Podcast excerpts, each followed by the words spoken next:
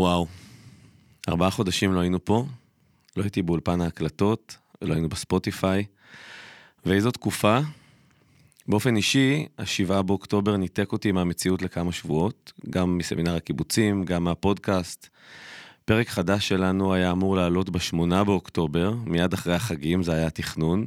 זה כמובן לא קרה. ולא ממש הצלחנו לחזור לשגרה, מי יודע בכלל אם יש שגרה ואיך היא נראית. אה, אבל הלימודים במכללה התחילו בדצמבר, והמערכות התחילו לחזור לפעילות, ואז שאלו אותי, מה עם הפודקאסט? בהתחלה חשבתי שאף אחד לא יהיה מעוניין לשמוע, או לאף אחד לא יהיה ראש להאזין, אבל לאט לאט הבנתי שחייבים להשמיע קול בתוך כל מה שהפך לאיזושהי שגרה חדשה. אז הנה אנחנו שוב כאן. עולים כיתה, הפודקאסט של מורי העתיד. חושבים חינוך, עושים חינוך, מדברים חינוך. אני קובי דביר, ואתן מאזינות ומאזינים לעולים כיתה, הפודקאסט של התוכנית לתואר שני, אמטיץ' בסמינר הקיבוצים. בפודקאסט הזה אנחנו מדברים עם ועל מורות ומורים ועל המעשה החינוכי. הפעם נדבר על זמן מלחמה. אני שמח לארח היום את הדר שפר. הדר היא רכזת בגרויות בתיכון אורט דנציגר בקריית שמונה. לפני חודש וחצי הדר התחילה ללמוד בתוכנית שלנו, אמטיץ', במסלול הוראת אזרחות. היא תושבת קיבוץ אמיר, הממוקם שבעה קילומטרים בלבד, אולי צריך להגיד, מגבול ישראל-לבנון. מצד אחד הקיבוץ לא מוגדר כנמצא באזור מלחמה, ולכן התושבים שלו לא מפונים והדר בבית. מצד שני, הקיבוץ וקריית שמונה, שכן מפונה, והקיבוץ גובל בגבול לבנון, ממש כולם במרחק יריעה, ולכן התושבים אמנם חיים שם, אבל חוששים לחיות שם. נדבר על החיים בצל המלחמה המתמשכת בצפון, על הפינוי מרצון של הדר בתחילת המלחמה ועל החזרה לאחר כמה שבועות, ועל החיים בשגרה באזור מלחמה. נדבר גם על הלימודים כסטודנטית בתקופה כזו, על ההתנסות בהוראה שהייתה אמורה להיות בקריית שמונה, איפה שהיא עובדת, ובסוף היא הרחיקה עד צפת, על הלמידה ההיברידית בתוכנית ועל היכולת ללמוד בסמינר הקיבוצים מאזור הצפון. היי אדר, תודה שבאת. היי, תודה שהזמנת אותי. אה, כבוד הוא לי להיות כאן. אה, ספרי אדר קצת, קודם כל על קיבוץ אמיר. אה, אז אני אתחיל וקודם כל אגיד שאני גם קצת מתרגשת להיות כאן, ואי אפשר ככה להתעלם מזה שהיום אנחנו מציינים 100 ימים מאז אותה שבת נוראית ששינתה את המציאות של כולנו. ולאחל ולהתפלל שכל החטופים יחזרו בשלום הביתה. אמן. אמ, אז אני אספר קצת על עצמי או על השגרה בקיבוץ, על השגרה שלנו שהשתנתה, אה, ואנחנו לאט לאט מנסים ככה להתרגל עליה, אה, גם אני בפן האישי שלי, המשפחתי והקהילתי.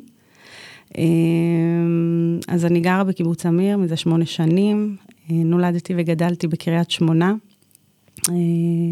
כילדה שחוותה הרבה שעות מקלטים בתקופות אה, קשות שהיו לקריית שמונה עם אה, מטחי קטיושות. אה, משנת 2000 ככה נהנינו מאיזשהו שקט, שקט מתוח יחסי בגבול. עד, עד אותה שבת. אבל בעצם, אני רגע נדבר על השבת, אבל עד, עד אותה שבת החיים היו החיים היו טובים, נכון? טובים בגליל היפה. חייתי הרבה שנים במרכז, היה לי ברור שאת הילדים שלי אני מגדלת בגליל, בצפון. אה, איפה שנולדתי וגדלתי, אה, בקהילתיות שיש שם, במשפחתיות שיש שם.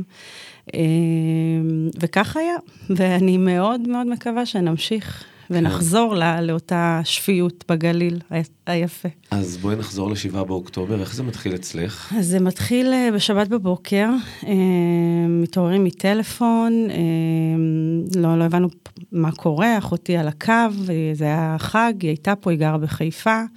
אה, ואומרת לנו לפתוח טלוויזיה. מלחמה, פשוט אמרה את המילה הזאת, מלחמה. בצפון עוד אין כלום. בצפון עוד אין כלום. אה, ואז ככה אה, בעלי מתחיל עם כל המדיה והטלגרם, וככה אנחנו מתחילים לאט לאט להבין לאן אנחנו נכנסים. אה, וכל השנים, הפחד הכי גדול שלנו וכל הדיבור היה שתהיה פלישה לגליל בכלל, וככה הראו לנו תוכניות ודיברו על זה ועל מנהרות ומושבים שלידינו וקיבוצים שלידינו, ככה כל הזמן התריעו ששומעים אה, חפירות. שומע... וככה איכשהו אה, זה נעלם, אבל תמיד זה היה לנו כזה בראש. וממש, אני חושבת שהתחילו אזעקות, מה זה, באותו, באותו בוקר, ומהצהריים התחילו אצלנו ככה רעשים בשמיים. ככה ארטילריה מאוד כבדה, מטוסים, מסוקים בלי סוף. אה, והבנו שאנחנו לא יודעים כלום, ועדיף שלא נהיה באזור. זאת אומרת, אתם, אה, אתם, אתם בחשש, אתם רואים טלוויזיה, אתם רואים מה קורה בדרום, כן, ואתם אומרים, בחשש שתכף זה יהיה אצלכם. אוטוטו זה פשוט מגיע לכאן, והגליל הוא קטן, הוא לא רצועת עזה, הוא זה אצבע הגליל, זה מקום מאוד מאוד קטן, מהבית שלי אני רואה את הכפרים בלבנון. אה, יום לפני, ביום שישי היינו במרכז קנדה, במטולה עם הילדים, זה החג, בילינו, נהנינו, ולא להאמין שהיום אין סיכוי שנוכל בכלל לחזור ליהנות במטולה, או בכלל להתקרב אליה. אה, וזהו, ואז ככה אה, מתחילים לחשוב מה עושים. בחששות מאוד מאוד כבדים, נשארים ביום שבת בבית, ככה צמודים לטלוויזיה, הילדים אה, פחות או יותר מנסים להרחיק אותם, לא תמיד זה קל. אה, הם מבינים שאנחנו לא הולכים לסבתא, כי, כי זה חג וזה שבת, בדרך כלל אנחנו הולכים, מתחילים להבין שמשהו קורה, גם שומעים את כל הרעש באוויר. אה, ועבר לילה מאוד מאוד מתוח, עם כל הקושי וגם המראות והדברים שככה שמענו מכל מה שקרה. ועדיין ואתם קורה, במקלט? אתם ואנחנו, בבית? מה, המקלט אתם? הוא מול הבית שלי, ואנחנו ככה עם אה, רגע, יד על הדופק. אה, לא ממש הצלחנו, אני ובעלי, באמת לישון אותו לילה, גם שוב, הייתה ארטילריה מאוד מאוד כבדה.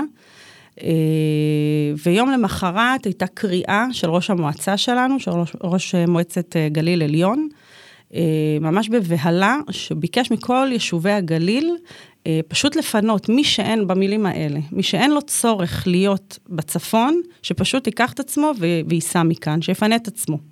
עוד לא דובר על איזשהו פינוי רשמי מ, אה, מהמדינה, והרבה הרבה אנשים כבר עשו את זה עוד לפני הקריאה שלו, וגם אנחנו הצטרפנו ונסענו למשפחה במושב ליד אה, טבריה. אבל את יודעת מה, אני, אני רוצה רגע להתעכב על זה, כי בעצם זה לא משהו מסודר, לא המדינה אומרת לכם. כלום, ברלמוסיה שלמה הייתה. ממליצים לכם... אה, להתפנות. לכו תחפשו. לכו תחפשו, ללכת, אנחנו לא. יודעים כלום, אנחנו לא יודעים לקראת מה אנחנו הולכים, במילים האלה, פשוט כרגע תיקחו את עצמכם ותפנו את עצמכם, אם אתם לא עובדים חיוניים. וזה בהנחה ש... את יודעת, שיש לך לאן ללכת. אה, בדיוק. ואם כל המשפחה שלך בקריית שמונה, לאן תלכי? נכון. אז uh, לקחתי את אימא שלי ואת אחיו, וככה נסענו למשפחה, ו... לאן? למושב לבנים, המשפחה של בעלי ממושב לבנים, זה מושב מעל, uh, מעל הכנרת, ליד קיבוץ גנוסר, חוקוק שם, האזור הזה, אזור מדהים גם, אבל uh, ככה רחוק מכל, ה, uh, מכל מה שמתרחש אצלנו בגליל. ו... ולאט לאט התחלנו בכלל להבין מה קורה. כאילו, אנשים התחילו להתפנות לבד, נשארו ממש מעט אנשים, בעיקר המבוגרים בקיבוץ. כל המשפחות הצעירות עם הילדים כי, עזבו. כי מה, לא היה להם לאן להתפנות? אה, גם אידיאולוגית, אני חושבת. זה אנשים ככה שעובדים בקיבוץ, הקימו את הקיבוץ, ככה דורי דורות, אה, ובאף מלחמה הם לא התפנו, והם גם בזאת לא מתכוונים להתפנות. אה, והכיתת כוננות, שבא לי חלק ממנה, אגב. אה, התגייסו כולם להיות בכיתת כוננות. אה, אני יכולה להגיד לך שאחרי כמה ימים חזרתי לקיבוץ לקחת קצת דברים, אחרי שהתפנינו. שטח צבאי, נגמשים בכניסה לקיבוץ, ככה שקי חול וכל מיני בטונדות כאלה, דברים שאתה כאילו... אז בעצם את עוזבת לבד? אני עוזבת, את, את והילדים? אני והילדים, בעלי מדי פעם ככה מגיע, מארחים אותנו מאוד יפה. ומנסים להבין מה קורה, מבינים שאין מסגרות, מבינים שאין חינוך. אה, כל הימים האלה עוד בכלל עוד היו מחבלים בכלל בדרום, הדברים עוד לא היו בהירים בימים הראשונים לאף אחד. אז ככה, החשש אה, מהצפון עדיין היה אה, קיים. וזהו, ושם היינו שלושה שבועות. עד ש... ומה עושים שם? מה את אומרת, עושים? אין מסגרות, אין זה, אנחנו כבר אחרי כן, סוכות, אז, קשה אז מאוד. לכאורה המערכת אמורה... קשה מאוד. מה הילדים עושים? הילדים משתעממים? הולכים, משחקים קצת בגני שעשועים במושב, אה, צריכים להעסיק אותם, להאכיל אותם, הולכים גם, נוסעים לטבריה. אה, אחרי שבוע פינו את קריית שמונה, אחרי שבוע וחצי בערך, אז ככה טבריה התמלאה באנשים מקריית שמונה, המלונות, המלונות שם בתפוסה מלאה עד היום. אה, ומתחילים ככה, אתה יודע, להעסיק אותם עד שזה כבר ממש מתחיל להתיש, אה, ומתחילים להבין שאותנו גם לא מפנים. אנחנו לא נכללים בפינוי הזה בגלל עניין טכני של מטרים. מפנים ממש מושבים מסביבנו, ואנחנו נשארנו ממש בשטח אש. ואז אמרתי, כמו הרבה משפחות ש... שאיתי, אנחנו עדיין לא חוזרים, עד שאנחנו לא יודעים מה קורה. איבדנו כל אמון במערכת, אה, והרגשנו שהופקרנו, ממש ככה. עדיין אנחנו מרגישים ככה. אה, והתחלנו לנסות לחפש מסגרות לילדים. אה, קריית שמונה, השילוב של הילדים במסגרות בא די בקלות, כי זו הוראת צו השעה. והמדינה החליטה. בדיוק. וכשאני פניתי ככה לכל מיני מסגרות, אז אמרו לי שאין אפשרות לשלב את הילדים, כי אתם לא מיישוב מפונה. העדיפות היא כרגע שקודם כל הילדים מהיישובים המפונים ישתבצו במערכות חינוך. וראיתי שהזמן ככה לא, לא לטובתנו, הילדים באמת משג, משתגעים וחייבים מסגרת. ואז הייתה קריאה של המנהל של החינוך הבלתי פורמלי אצלנו בקיבוץ, ככה בקבוצה, חבר'ה, חזרתי. אני חושב שגם אתם צריכים לחזור. ואני חושב שלטובת הילדים ולטובת כולנו, נתחיל לנהל שגרת חירום אצלנו פה בקיבוץ כקהילה. בהתחלה היו הרבה חששות, אה, ולאט לאט התחלנו לחזור בטיפין-טיפין. אנחנו היינו מהמשפחות הראשונות שחזרו. גם כלכלית היה מאוד מאוד קשה להחזיק בחוץ. כאילו, זה, זה, זה להיות בנופש בלי הנופש. ממש ככה, זה... בלי הכיף. בלי הכיף, והמתח, ו... וגם המורכבות המשפחתית שזה מביא עם זה. אתה יודע, אני עם אימא שלי ואחי פתאום, פתאום לחזור לגור עם אימא שלי, זה גם... אה, עד היום, אגב, היא גרה, היא שוכרת דירה לידי. אה, אני נהנית מכל היתרונות שיש לזה, אבל אתה יודע, מורכבות, ואני שומעת גם אצל הרבה משפחות עד היום, שזה הציף הרבה הרבה דברים. אה, ולחלק, המלחמה הזאת קשה להגיד את זה, אבל עשתה טוב ולחלק לא. ו, אה, ועד היום אנחנו בשיתוף פעולה מלא, אה, כבר אה, חודשיים בקיבוץ, מנהלים איזושהי שגרת חירום לילדים. אין לנו מוסדות חינוך, לא, אין אישור של פיקוד העורף. הבית ספר של הילדים שלי הוא בקיבוץ שכן, שהוא גם לא מפונה, אבל את הבית ספר לא מאשרים לפתוח. אז זה בעצם איזו אנומליה כזאת, המדינה מצד אחד לא פותחת את המוסדות, מצד שני היא לא מפנה. אז אתם לא יכולים להשתבץ לשום מוסד אחר, והילדים... כלואים כמונו, אנחנו פשוט, כמו שאמרתי, אוכלוסייה כלואה בתוך שטח אש, שטח מלחמה, בלי שירותים של העיר מחוז שלנו, קריית שמונה, שהיא מפונה. אין לנו לא שירותי בריאות, לא בנקים, לא סופרים, לא מסחר, עבודה, בעלי עצמאי, נפגע מאוד קשה, כל הלקוחות שלו התאדו מפה. אה, קריית שמונה, קיבוצים שהוא היה עובד אה, בהרחבות. פשוט מציאות שנכפתה עלינו. זוכר שסיפרת לי, אני לא יודע אם את זוכרת. שמה? שהיה תור לילדה לרופאת שיניים, רופא שיניים. עד היום. ונסעתם לחיפה. נכון. כי הרופא שיניים מקריית שמונה היה בחיפה, נכון. והייתם צריכים לנסוע אליו.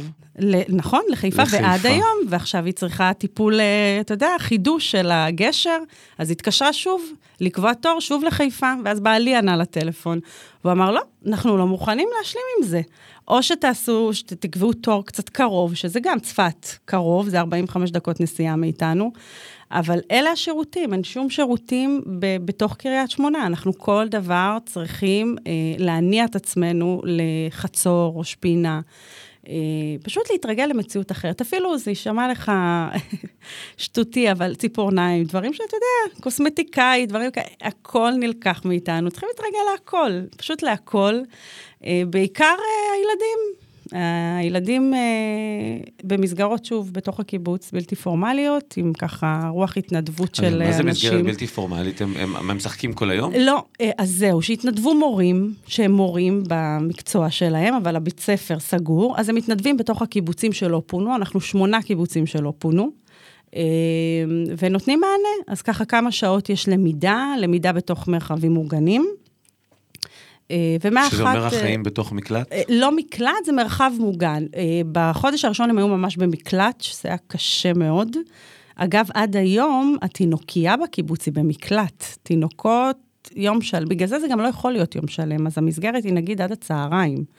כאילו, אנשים לא יכולים באמת לעבוד, אנשים מנוטרלים מכל הבחינות. כאילו, הורים לילדים זה ממש סיפור אחר לגמרי. וזהו, וככה עכשיו מתחילה איזושהי מחשבה כן להחזיר את הבית ספר, אבל כמה צעקה מאיתנו, מההורים, שאנחנו לא מוכנים שהילדים ייסעו באוטובוס הצהוב לבית ספר. הבולט. הבולט מאוד, ואנחנו יודעים שיש מתצפתים עלינו, יודעים שהם מאוד נקודתיים. עד לא מזמן היה ממש אה, פגיעות ישירות בכל מיני יעדים אסטרטגיים של צה"ל בצפון, לא נפרט אותם, אבל ככה אה, ידוע על איזשהו... אה, הם יודעים הכל, יודעים הכל, וזה חשש מאוד מאוד גדול. ומהצד שלכם, מעניין אותי לדעת מה רואים, מה שומעים, מה אתם רואים על מה שקורה, מה אתם יודעים על מה שקורה. אז תראה, אז ככה, הבוקר שלנו מתחיל, השעון מעורר זה פגזים. פגזים, עכשיו, זה לא פגזים שאנחנו היינו רגילים לשמוע. אה, בסביבת הקיבוץ יש כל מיני אה, נגמשים, טומטים, אני לא יודעת איך לקרוא לזה, שפשוט הם יורים ארטילריה בלי סוף. אמ, על כל איזושהי אה, נגיעה בגדר, או... זה פשוט אה, ארטילריה תמידית שאנחנו פשוט מתמודדים איתה. ילד שלי, הילדים שלי היום יודעים לזהות מה זה כיפת ברזל, שהיא ממש לא רחוקה מהבית שלי. יודעים מתי כיפת ברזל יוצאת, מתי אה, יש עירות, מתי יש הפגזה שלנו, מתי מטוסים מפגיזים, מתי יש נפילות בקריית שמונה. אנחנו שומעים את הכל הכל. יום חמישי היה מטח רציני לקריית שמונה.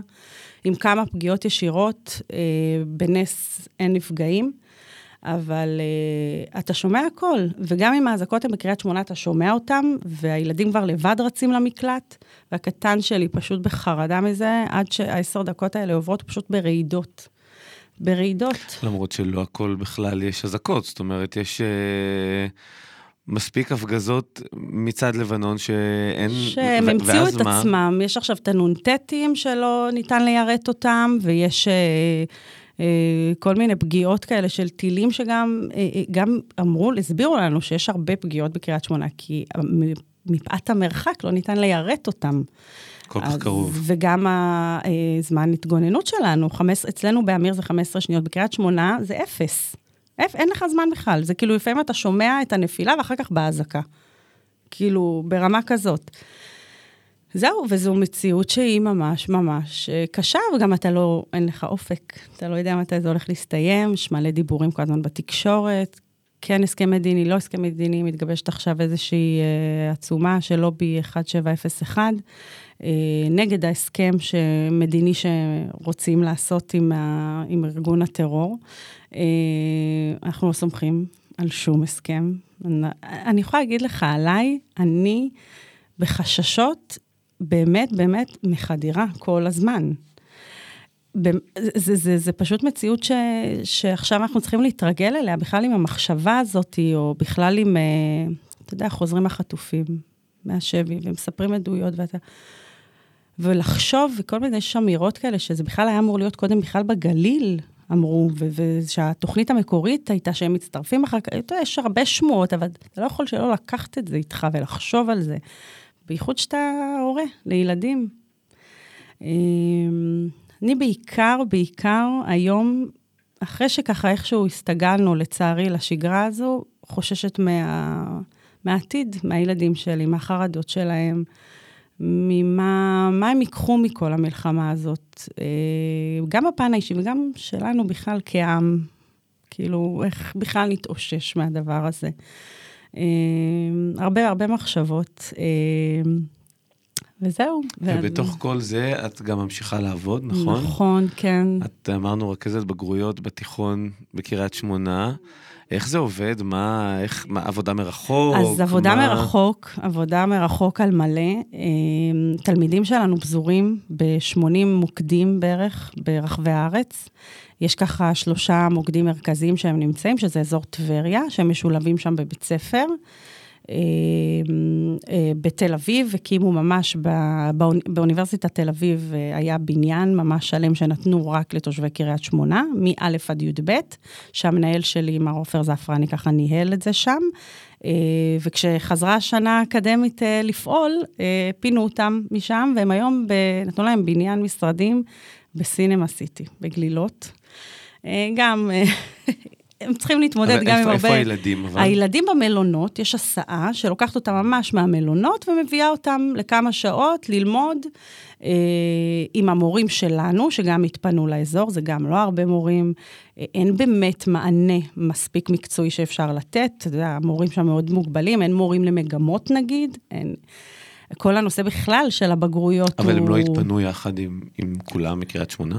אבל זהו, שקריית שמונה לא פינו אותם אה, כקהילה למקום אחד, הם מפוזרים. זאת אומרת, יכול להיות שהמורה לתיאטרון בטבריה, ברור. והמורה ל... מורה תיאט- לתיאטרון ספציפית, איתי בצפון, הוא מכפר סולד ולא פונה. אה, כן, אבל, אבל אז כל מורה נמצא במקום אחר. ממש ככה. ויש מורים שהם במילואים, הרבה במילואים, ולא זמינים, מחנכים, רכזי שכבות.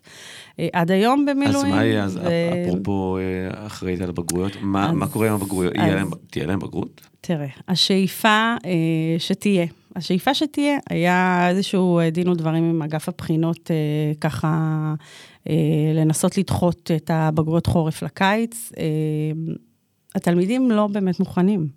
תלמידים לא באמת מגיעים ללמידה. הם ילדים שנותקו מהבית שלהם, מהאמצעי אה, ציוד קצה שלהם, אין להם לפטופים, אין להם יכולת ללמוד, הם לומדים מפלאפונים. לא כולם, אגב, יוצאים מה- מהחדרים במלונות. יש כאלה שכבר התחילו לעבוד, אני מדברת איתך על י"א, י"ב, מצאו את עצמם בתל אביב, מצאו את עצמם בטבריה, התחילו ללמוד. הראש שלהם לא פנוי בכלל ללמידה, שלא נדבר על בגרויות גם. Uh, כמובן שמשרד החינוך פרסם הקלות, מעגל ראשון, מעגל שני, מעגל שלישי, אנחנו במעגל השלישי, שככה מקבל את כל הסל הטבות, הקלות נקרא לזה, של המלחמה. אבל uh, זה מאוד מורכב, מאוד מורכב, בעיקר בגלל הפיזור של התלמידים. Uh, יש תלמידים שככה, יש להם את המחויבות האישית הזאת ללכת ולהשתבץ בבית ספר וללמוד, ויש גם באמת שיתוף פעולה גם מצד כל הגורמים באותם בתי ספר, הם פונים, שואלים מה נשאר לתלמיד עוד לעשות, מה הוא עשה, לקבל את הציונים שלו, וככה נותנים להם איזשהו מענה פדגוגי ראוי. ויש כאלה שלא, ויש, ויש עדיין הרבה ילדים שלא משובצים גם בבתי ספר, שבכלל לא חוו למידה שלושה חודשים. אה, ובהם אנחנו נצטרך לטפל. אני מאמינה שנצטרך לטפל בכולם בסוף. אה, המועד חורף אה, אוטוטו קרב ובא, הוא בחודש מרץ. איך טכנית נעשה את זה, שאני יהיו בצפון. כאלה שייגשו? לח- יהיו כאלה חורף? שייגשו, אני בעיקר חושבת שאלו שנמצאים כבר בבית ספר ובאמת לומדים והשתבצו, והם כבר חלק מהמערך שם של הפדגוגיה באותו בית ספר, יש, אבל זה, זה לא הרבה. את זה לא. האסוציאציה הראשונה שעולה לי זה שמי שיגש, זה החזקים. אלה נכון. שההורים שלהם יכולים לעזור להם, או נכון. ללמד אותם, או נכון. זה שאלה שהיו חזקים מלכתחילה עוד בחומר בדיוק. קודם, והנה הפערים רק הולכים ויגדלו עוד יותר. כן, וזה גם אותו דור שחווה גם את הקורונה בצורה גם כל כך קשה. אה, הם היו בחטיבה, אה, החבר'ה שעכשיו אצלנו בתיכון. אה, אני לא יודעת, אני לא יודעת להגיד לך, אני חושבת שגם ההנהלה שלנו, של הבית ספר, וגם משרד החינוך, וגם מנסים, ואני יכולה להגיד לך שבאמת יש עזרה ורצון באמת לסייע, אבל מצד שני, אי אפשר גם שהילדים האלה לא ייגשו בכלל לבגרות. כאילו, צריך לחשוב גם על העתיד שלהם. יש לנו, הסיפור היותר מורכב זה שכבת י"ב, שלה בעצם אה, חסר אה, את כל מה שנשאר. ובתוך כל זה, את מחליטה להתחיל ללמוד. אה, טוב, מיותר לציין שנרשמתי הרבה לפני המלחמה. אז נרשמת הרבה לפני. ואני אפילו זוכרת את השיחה שלי איתך הראשונה, אני זוכרת אפילו שיצאתי מהמשרד לדבר איתך. אז, כן. אז נרשמת לפני ונרשמת לאמטיץ' כן. והיו סימני שאלה? זאת אומרת, האם בכלל להתחיל ללמוד? זאת אומרת, הרגע גם הלימודים נדחו ועוד פעם ועוד פעם, וכשהודיעו שהם מתחילים, היו התלבטויות להתחיל, לא להתחיל? לא. ידעת שאת מתחילה. ידעתי שאני מתחילה, ואני חושבת שגם אה, ייאמר לזכות אה, סמינר הקיבוצים, שמיד שלחתם הודעה, וככה איזושהי בהירות. אני חושבת שאתם מה- מהראשונים במוסדות האקדמיים שככה נתנו מענה. אני יכולה להגיד לך על אחי, שהוא לא ידע הרבה זמן מתי הוא מתחיל ללמוד, אם הוא מתחיל בכלל ללמוד. והייתה איזושהי בהירות. והבנתי שאני כן אתחיל ללמוד מתישהו. אה, היו דיבורים על סוף דצמבר, וככה, אני חושבת שאנחנו מהראשונים שהתחלנו, נכון? המכללות להוראה היו מהראשונות כן, שהתחילו. ואני שמחה על זה שזה ככה קצת פיקס אותי, ונתן לי קצת להתאוורר גם, כי הילדים, הוא עליי אז מה, אז מה קורה איתם? אנחנו היום ביום לימודים פה בסמינר, כן. והנה את פה, ומה קורה עם הילדים? אז זהו, שממש סימסתי רגע לפני שנכנסתי לפה, אה, לבת שלי הגדולה, היא בת 14 וחצי, אה, מה קורה עם שקט בקיבוץ, אה, ושתהיה ככה בהאזנה, הכל נורא קרוב, כאילו, אם יש איזושהי אזעקה, ישר יכולה לרוץ לאחים שלה, וגם אימא שלי נמצאת בקיבוץ וגם בעלי. מה קורה? מתחיל בוקר רועש, יש ככה לפעמים דממה עד שעות הצהריים, ובצהריים שוב מתחיל. Uh, הילדים מאוד מוגנים. אני מרגישה כן מוגנות בקיבוץ. כן שיש... את- פה ואת שקטה. אני שקטה, אה, אתה יודע, יחסי, יחסי, כן. כן. כאילו, היו פעמים, מה זה, בפעם האחרונה שהיינו פה, שאצלנו היה שקט ופה הייתה פה הייתה אזעקה, אזעקה, וככה נכון. זה היה, כן, אז שבעלי צחק עליי, שבכל מקום שאני נוסעת, אני מביאה איתי את האזעקות. אה, וזהו, אז הם שם. אז, אז ב- התחלת ללמוד פה בסמינר, ובעצם כן. אה, קיבוץ אמיר זה נורא נורא רחוק, אז איך זה הולך כל ה... תספרי קצת על ה... אז קודם כל, בכלל ש... חוויית הלימודים הזאת. שככה הכרתי את התוכנית, והבנתי שכ... שאני אצטרך להגיע לפה כמה פעמים בסמסטר, וזה היה מתאים לי, ככה, את האוורור הזה. אה, שמחה על ההזדמנות שבכלל אני יכולה ללמוד בזום ומרחוק, ובכלל שניתנת לי את ההזדמנות ללמוד במכללה כזו. אה, אני מאוד מאוד אה, מרוצה גם מהחברים לקורס וגם מהמרצים. אה, זה שונה מהתואר הראשון, אה, הרבה עבודות, אה, אבל אני מרגישה שאני, שזה בדיוק מה שהיה חסר לי, כאילו, אני, אני מאוד מתעסקת עם פדגוגיה בשוטף שלי. תמיד ידעתי שאני רוצה להיות מורה, ודחיתי את זה כל השנים מהסיבות שלי, אבל היום אני מרגישה שאני ממש רוצה את זה. אני חושבת שאולי גם המלחמה אולי קצת נתנה לזה איזושהי דחיפה. אה, בכלל, אני אוהבת לעבוד עם הנוער, עם הגיל הזה, עם ה... אה, בכלל, במציאות הזאת גם, אה, ואני מחכה לסיים, כמו כל סטודנט כן, שמתחיל. סטודנט הוא סטודנט הוא סטודנט, בדיוק, לגמרי. כן. אז אני אגיד אולי באמת שהשינוי של המבנה של התוכנית שלנו, אה, שהפכה להיות תוכנית היברידית, שהלימודים, אה, חלק ניכר ממנה הוא אה, מקוון, אפשר להמון אנשים מאוד רחוקים, כמו נכון. מקיבוץ אמיר, כן, גם. אה, להירשם לסמינר, לסמינר הקיבוצים, שבדרך כלל מי שהגיע לפה היה אנשים מהאזור חיוג הקרוב אה, שלנו. אה, ואת אומרת שדווקא מדי פעם לבוא לפה, יש כאן כמה ימים שאנחנו מביאים אתכם. אה, ידעת את זה מראש, אבל זה, זה סבבה לבוא כן. מ- מרחוק? ואיך את כן. באה, נגיד, באוטו? עם הרכב שלי, כן, כן? אני לא, כן, לא... את לא מתעצלת לי, "את בנסיעה." לא, בכלל לא, זה זמן טוב בשבילי, ככה, למוזיקה, ל- להתנתק קצת, ל- לנשום את, ה, את הנוף. אה, אני חושבת שבכלל גם להכיר גם, אם היינו רק בזום, אני חושבת שזה היה מאבד. נגיד, בתואר הראשון שלי, כל השנה הראשונה הייתה בזום, בגלל קורונה. הקורונה.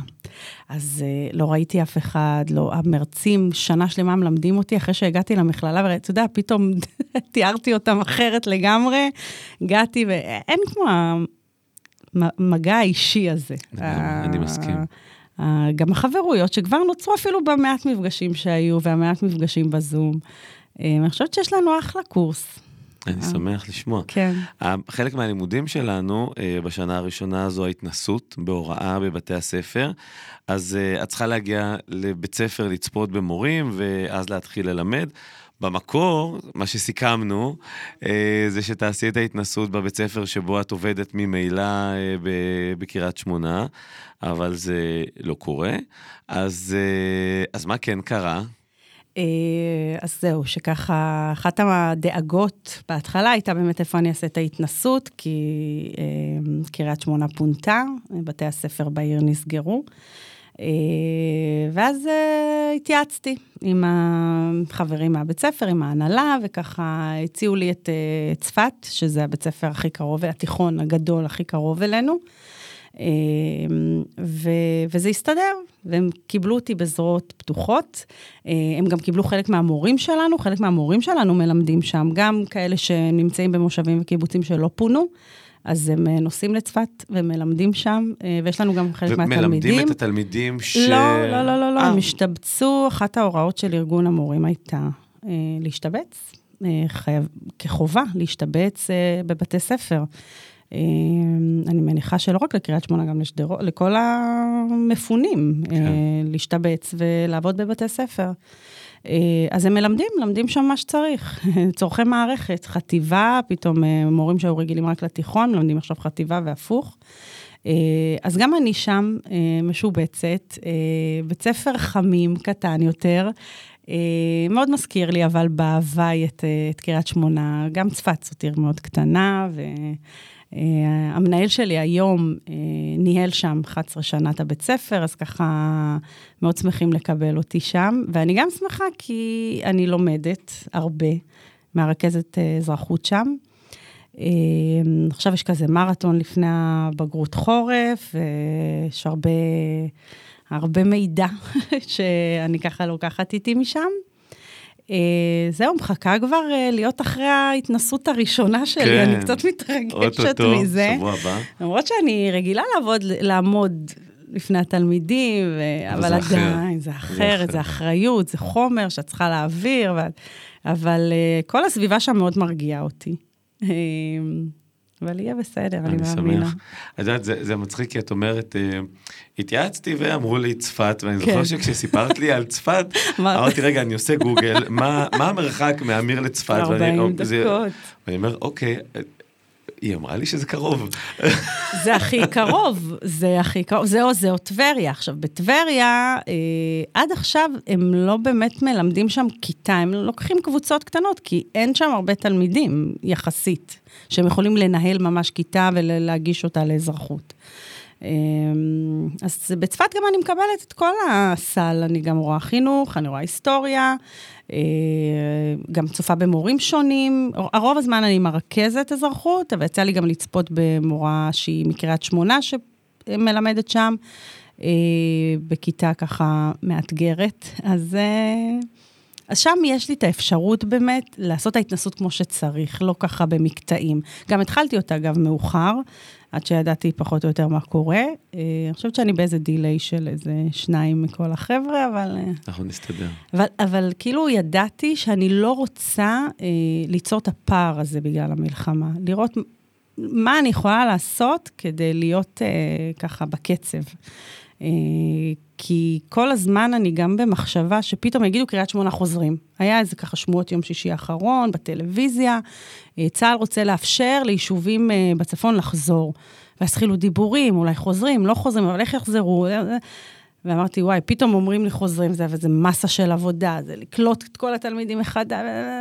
אמרתי, טוב, אז אני לא יכולה להרשות לעצמי להיות בפער ולהכניס את עצמי גם לאיזשהו לחץ. בכל זאת, גם, אתה יודע, כל השילוב הזה של אימהות, אה, עבודה, לימודים, עשיתי את זה עם התואר הראשון. אה, פה זה קצת שונה, אה, אבל זה אפשרי, אני מאמינה בזה. לגמרי. מה יהיה? יהיה טוב, אני מאמינה בזה. כן. היום שבאתי לפה, ככה באיזשהו מקטע, אה, צצה לה קשת בענן. וואו. כן, ובדיוק היה איזה שיר אה, של אה, עקיבא, מישהו תמיד הולך איתי, ו, וזה היה כזה סימבולי. גם בכלל היום הזה, אמרתי לך שח, שפה מציינים, בכל הארץ מציינים, אבל פה זה ככה קצת יותר מורגש במרכז, אה, את המאה ימים האלה, ופשוט לא להאמין גם בכלל שעברו מאה ימים. אני כאילו מרגישה שעברתי כל כך הרבה גם בתקופה הזו. כל כך הרבה קרה. כל כך הרבה קרה ועדיין קורה. אני חושבת שצריך להאמין בטוב, ולהאמין, ולכוון לשם, ויהיה טוב. לקראת סיום, אה, הגענו לפינת השאלון המהיר. Hmm, אוקיי. Okay. אדר, אני שואל, ואת זורקת את המילה הראשונה שעולה לך בראש. מוכנה? כן. אור דנציגה. בית. אמיר. בית. חינוך. שליחות. שבעה באוקטובר. וואי, אסון. שיעור ראשון בסמינר. חוויה. לימודים בשבילי הם... וואי, אקספ... אני תמיד רוצה להגיד את המילה, אז לא יוצא לי. בדיוק. מורה טובה היא? אה, מורה שעובדת עם הנשמה.